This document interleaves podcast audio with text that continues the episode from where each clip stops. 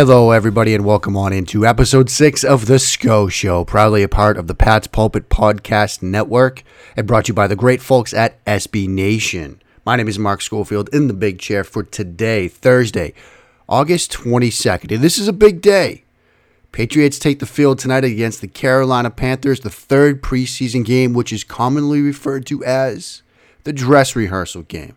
We talked about that a bit with Evan Lazar back on Tuesday, and we're going to talk about my expectations what I'm going to be watching for tonight as well. But it is a big one. We expect to see TB12, which is always a good part of the preseason.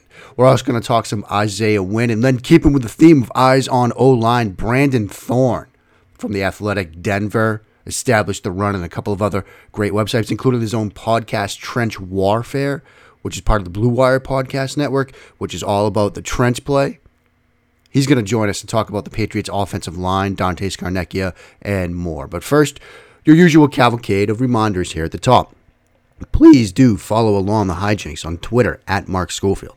Check out the work at places like InsideThePylon.com, Pro Football Weekly, Matt Waldman's rookie scouting portfolio, and that trinity of SB Nation websites Big Blue View, Bleeding Green Nation, where I co host the QB SCO show with the venerable and honorable Michael J. Kist. If you want more of Kist, more of me, you're in luck. You get it with the QB SCO show.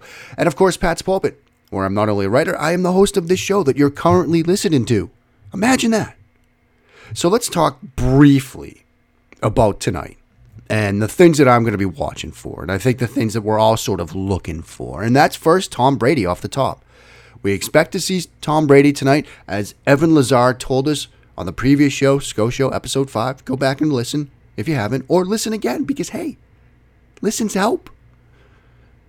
We expect to see Tom Brady, and Tom Brady likes to play a lot in that third preseason game. So we expect to see a lot of TB12. We expect to see some Julian Edelman. We won't see Josh Gordon. But as Evan said, and I agree with him on this point, this might be our first chance to truly see what this Patriots offense is going to look like, personnel wise, thematically, in a sense. Are they going to be that sort of 21 personnel, ground and pound team we kind of saw emerge near the end of the season? Are they going to be like the Patriots teams of the past, say seven to eight years, where it's a lot more 11 personnel, spread you out, go tempo at times, really put the ball into Tom Brady's hands? Is it going to be something different? Is it going to be a mix? While we won't sort of get the full flavor of what this offense is going to be, we're going to get our best glimpse of it yet. So obviously watching for that. We expect perhaps to see Julian Edelman. Want to see him a bit? Let's face it. If you're a football fan, we're going to see Cam Newton tonight. Cam Newton coming off a shoulder injury. Let's revisit for a moment Panthers versus Ravens last year, near the end of the first half. Cam Newton comes off the field in a Hail Mary situation, and they bring Taylor Heinicke. Google him. He's not a Madden generated name. Taylor Heinicke onto the field for the Hail Mary attempt. Now he ends up checking it down and they get a field goal. But that's kind of the. If there's one play to sort of sum up Cam Newton's season, I think it's that. It's, he was struggling with injuries. So this is our first chance to see him in action so I think football fans are excited to see Cam Newton back. But third preseason game, always a big one. Excited to see it tonight. And of course, I'll have thoughts on it next week. It's kind of like last week tonight here in the preseason, but that's a joke and a topic for another time. Let's talk Isaiah Wynn. Isaiah Wynn had 19 snaps in his first true test of action against the Tennessee Titans. I went back, charted him, looked at him, broke him down a bit. I wanted to drop briefly I'm not going to break down all 19 plays, but some some general themes. Look, I thought he looked great. Period. Full stop. I thought he looked fantastic. Brandon Thorn's going to talk about him in a minute. Um, he was really high on him coming out of Georgia, but I thought Wynn looked fantastic. It was a good mix of pass block reps, run blocking reps, uh, you know, play side point of attack on run plays, backside of some run plays. Um, good mix of two point, three point stance, and I kind of like to see that. You know, I like to see the fact that he can pass block from a three point stance. He can run block at times out of a two point stance. He can mix it up. Why? You don't want to have that tell. You know, if your left tackle has to have or start every pass pro rep in a two point stance, eventually somebody's going to figure it out. If a chucklehead like me knows to look for it, you better believe the defensive coordinators in the National Football League know to look for it. So the fact that he can give you that balance at the start of a play is a good thing to see. I thought his footwork was incredible. You know, there, there was a play where it was a second and 10 on their opening drive. It was the Hoyer interception, actually and he has to move deep into the pocket because there's a chip and release to his side, and the guy he ends up cleaning up on, the outside rusher, he doesn't have to make contact with him initially, but that guy gets deep into the pocket. He moves laterally extremely well.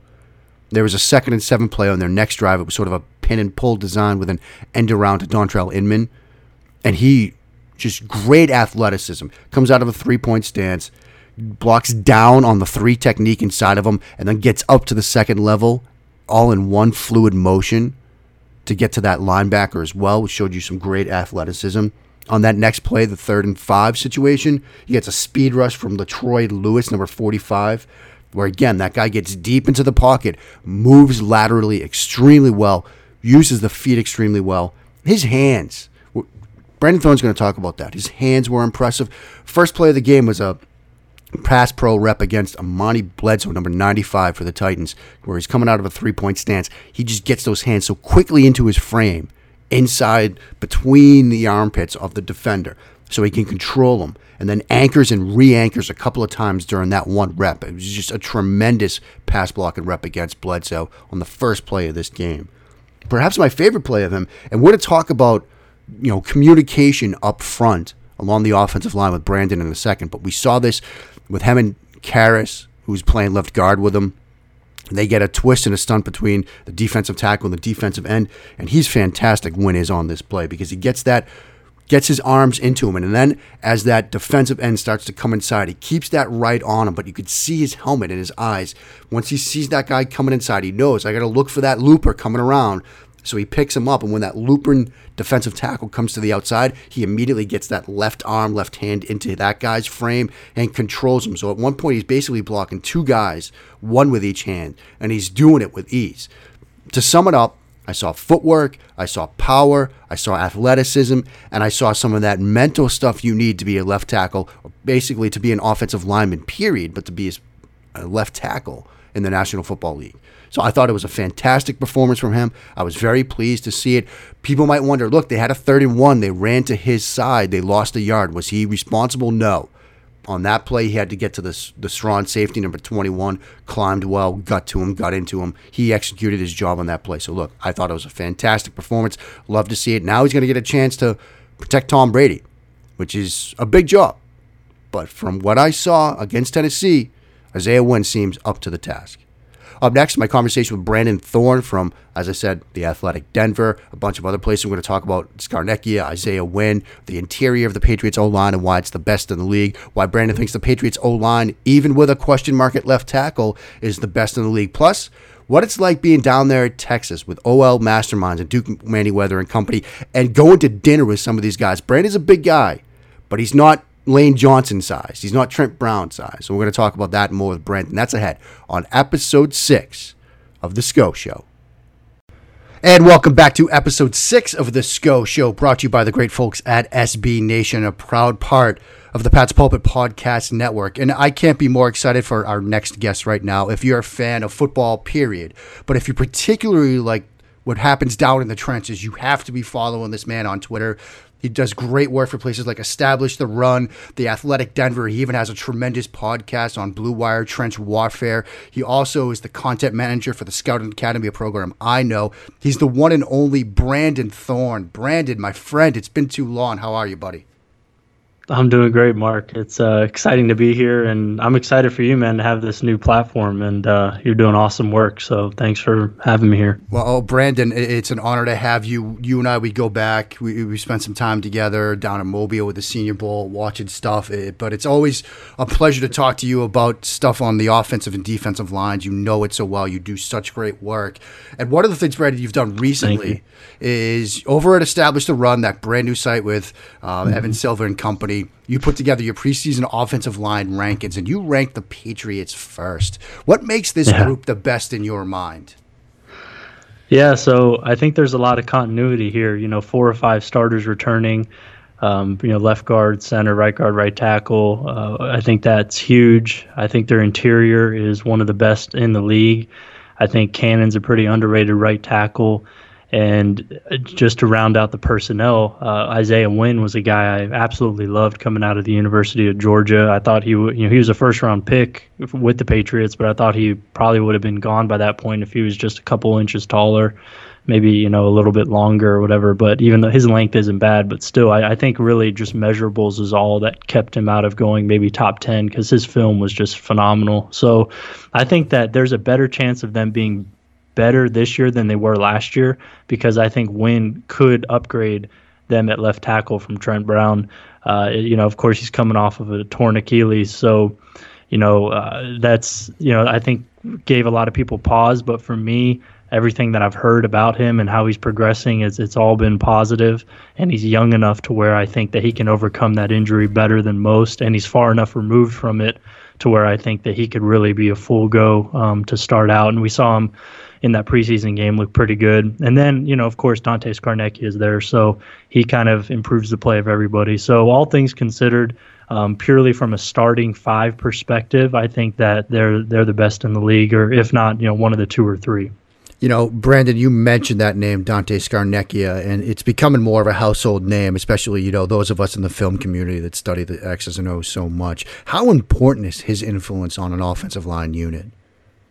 I mean, it's hard to overstate, really. I, I, just think for offensive line more than any other position group, I think the coaching matters more than anything else. Uh, it's probably the single greatest factor that can really make a group of average guys good or a group of good guys very good and so on.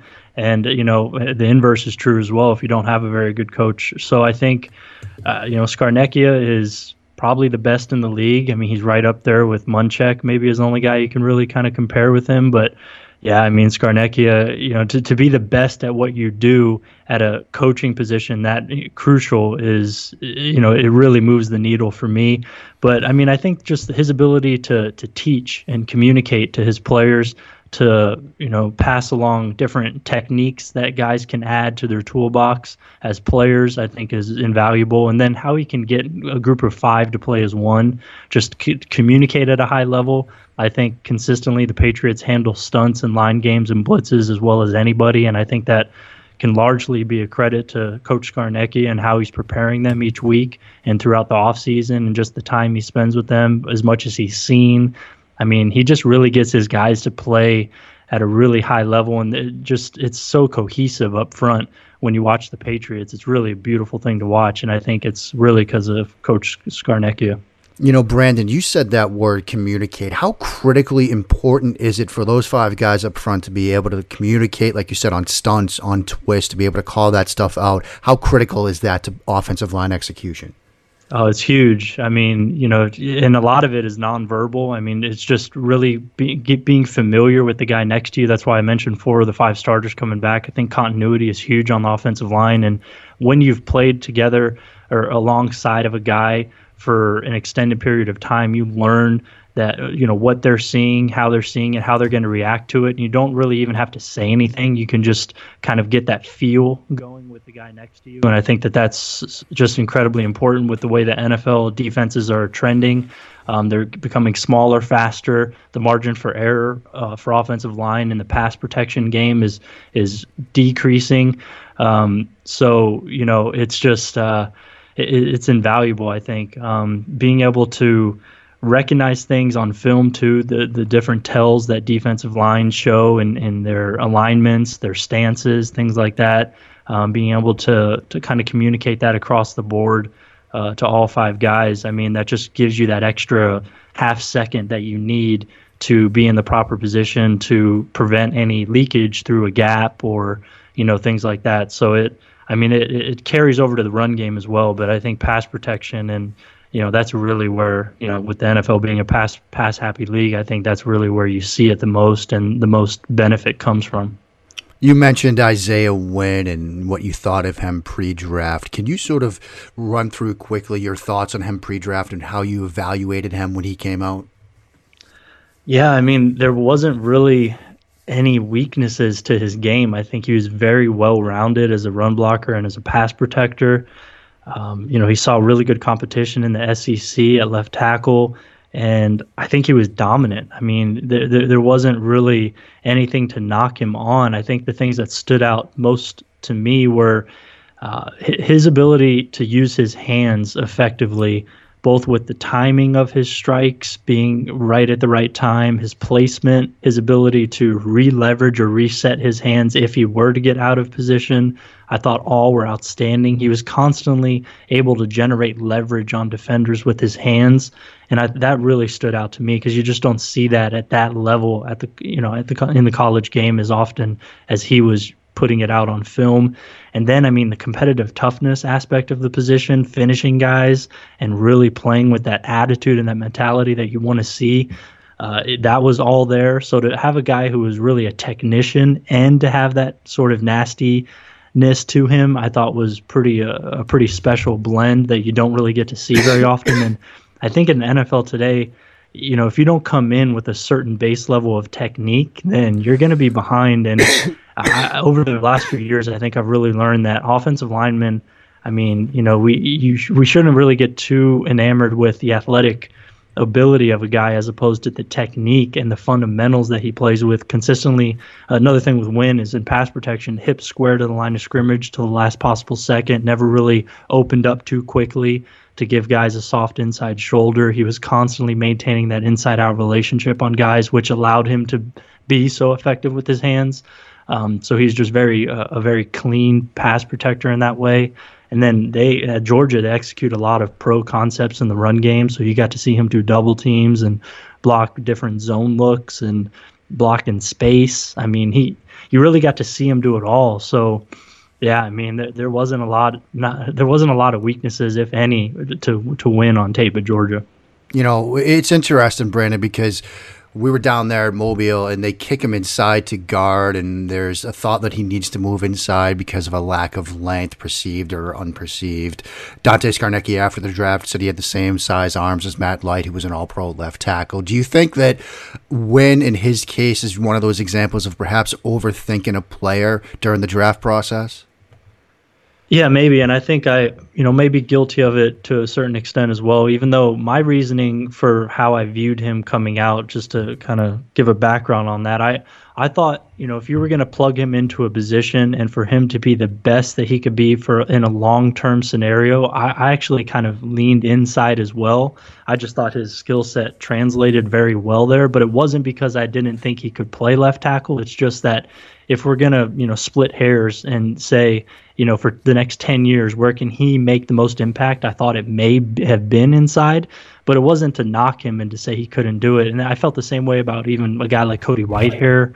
Um, there, there's a lot of guys who have moved inside that played left tackle that I didn't think needed to, but I thought may it may have been the best thing for him. But yeah, so I was uh, I was kind of in the middle there, but but yeah, I, I do think that he can absolutely play left tackle at a high level, um, especially in this scenario I mean that that's another big thing when I evaluate offensive linemen and where you know how I project them generally. A lot of it has to do with the situation they go into, to, and that's going to be a huge part of how they develop.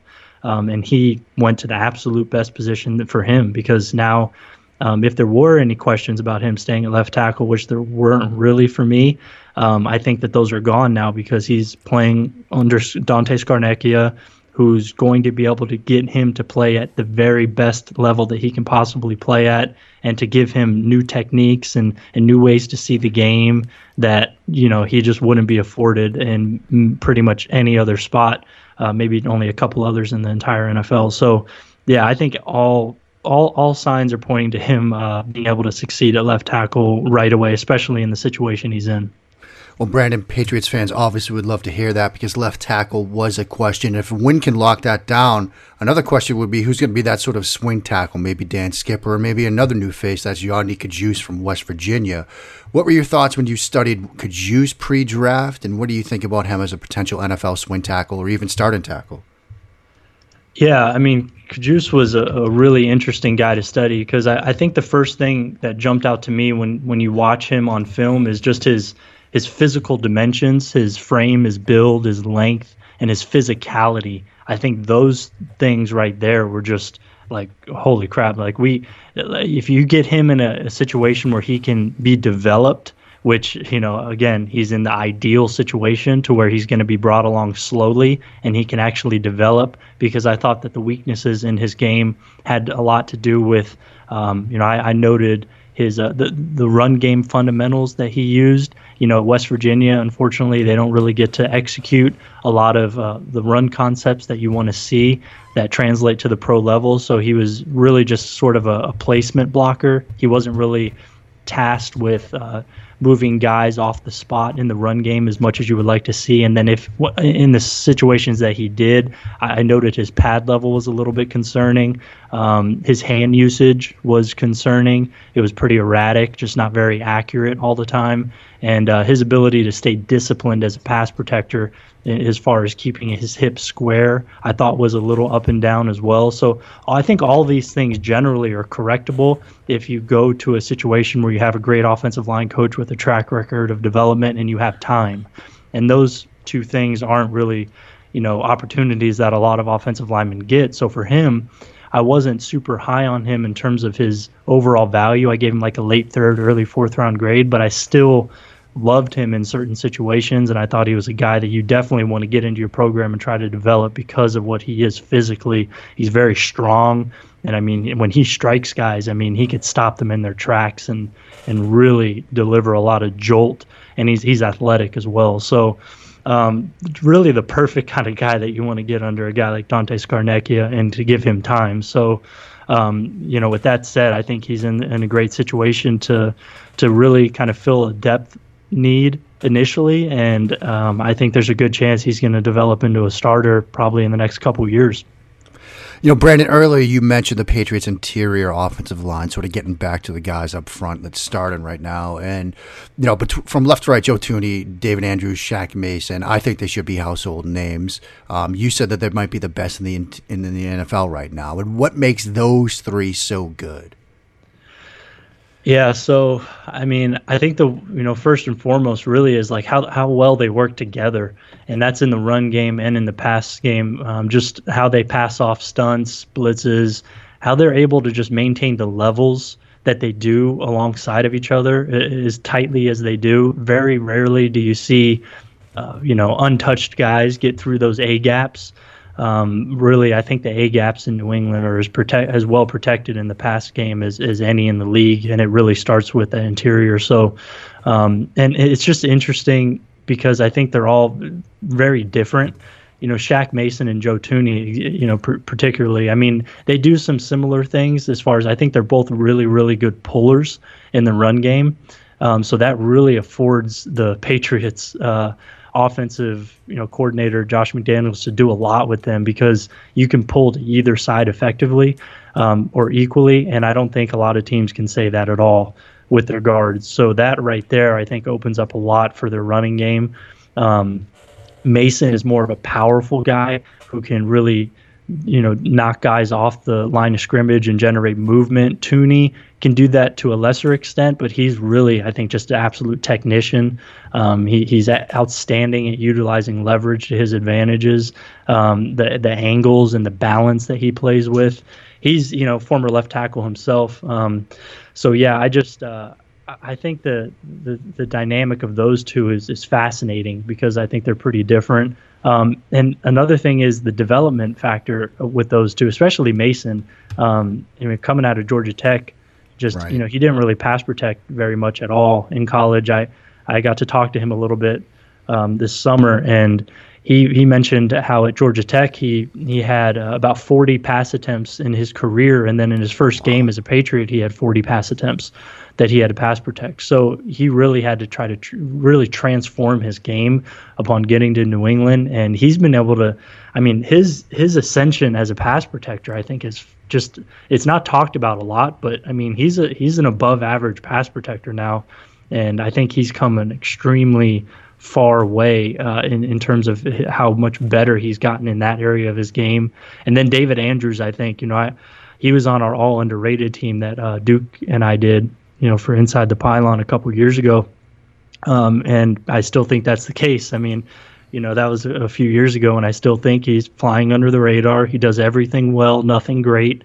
Um, but when you when you have a guy who does everything well and doesn't really have any glaring weaknesses, um, who's very smart uh, and and makes you know a lot of the right decisions, you know, at the pivot spot, I think that that can allow other guys to succeed at a higher level. So he's kind of the glue in the middle there. But um, yeah, that interior man is is really fun to watch and, and one of the best in the league. You know, Brandon, you mentioned how protecting the A gaps is important in pass protection.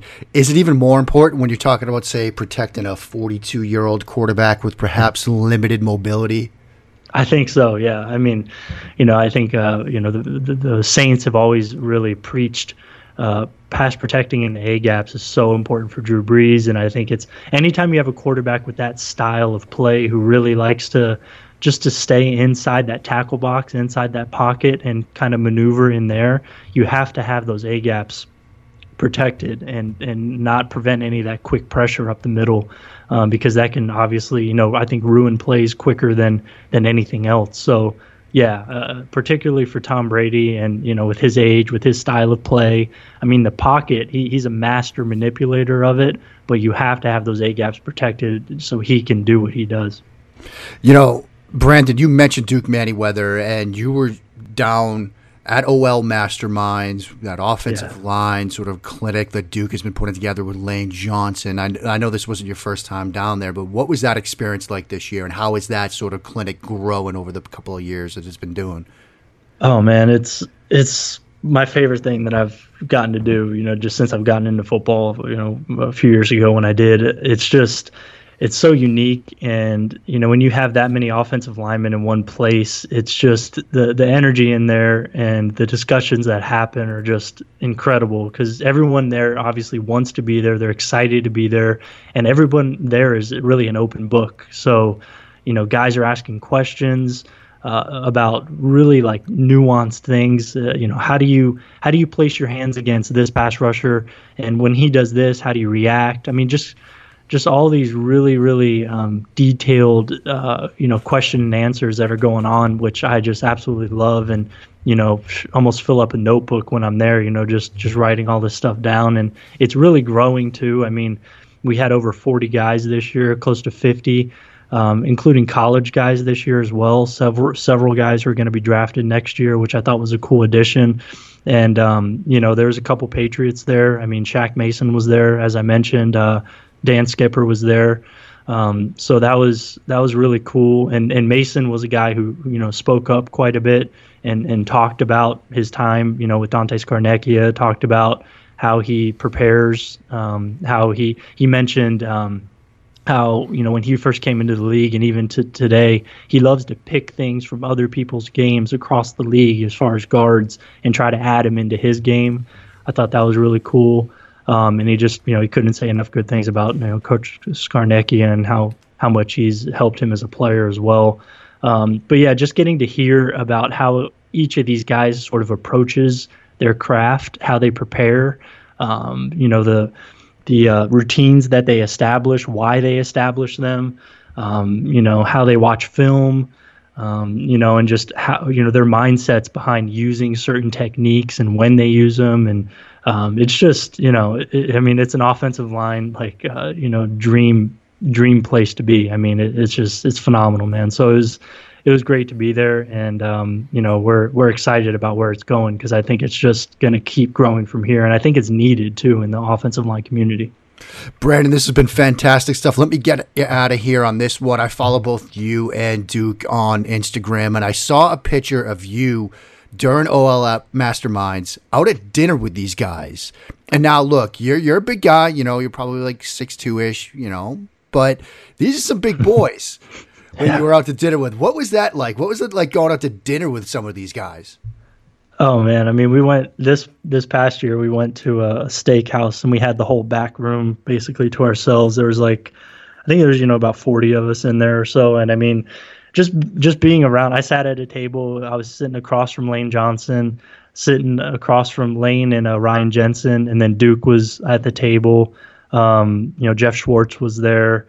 Um, trying to think, a couple other guys, but you know, I was primarily talking to Lane and Ryan and Duke and Jeff. Um, and it was just, I mean, it's incredible, man. I mean, and, and as far as the size thing, it's like most of my life I was one of the biggest kids, you know, in, in yeah. school and on teams and stuff like that. And I mean, seriously, I'm the smallest guy there. It's just yeah. like it's it's a, it's different for sure, but uh, it's it's awe inspiring, really. I mean, just to be around these guys and just how enormous they are, it's it's insane. Brandon, just tremendous stuff, folks. As you can tell, Brandon just knows the trench play, knows offensive and defensive line play is better than anybody. If you're not following already, fix that. He's at Brandon Thorn NFL on Twitter. Brandon, just remind everybody what you got going on this season, what they can expect from you. Yeah, so a, a weekly article I'm going to be doing for the Athletic Denver, highlighting the Broncos season, which I'm really excited about, and then also another weekly thing for EstablishTheRun.com, where I'm going to be breaking down the biggest mismatches of offensive and defensive linemen in the league um, to try to help you uh, with your fantasy teams, determining uh, how often quarterbacks are you know going to be seeing pressure that week and things like that. So, um, yeah, those are the two primary things. And then my podcast, Trench Warfare, I'm going to be doing that weekly as well. So those are those are the primary areas to find me. Definitely check that stuff out, folks. This was a tremendous episode. Please do follow Brandon on Twitter. That will do it for episode six of the SCO Show. I will be back next week. Um, we'll be getting ready for the season because we have the final preseason game and then looking at final roster cuts, final roster moves, and then into week one of the NFL season. So a lot of stuff going on. So please do like, subscribe, all that good stuff on iTunes or wherever you get your podcasts. Until next time, everybody, please keep on blessing that Patriots reign down in Foxborough.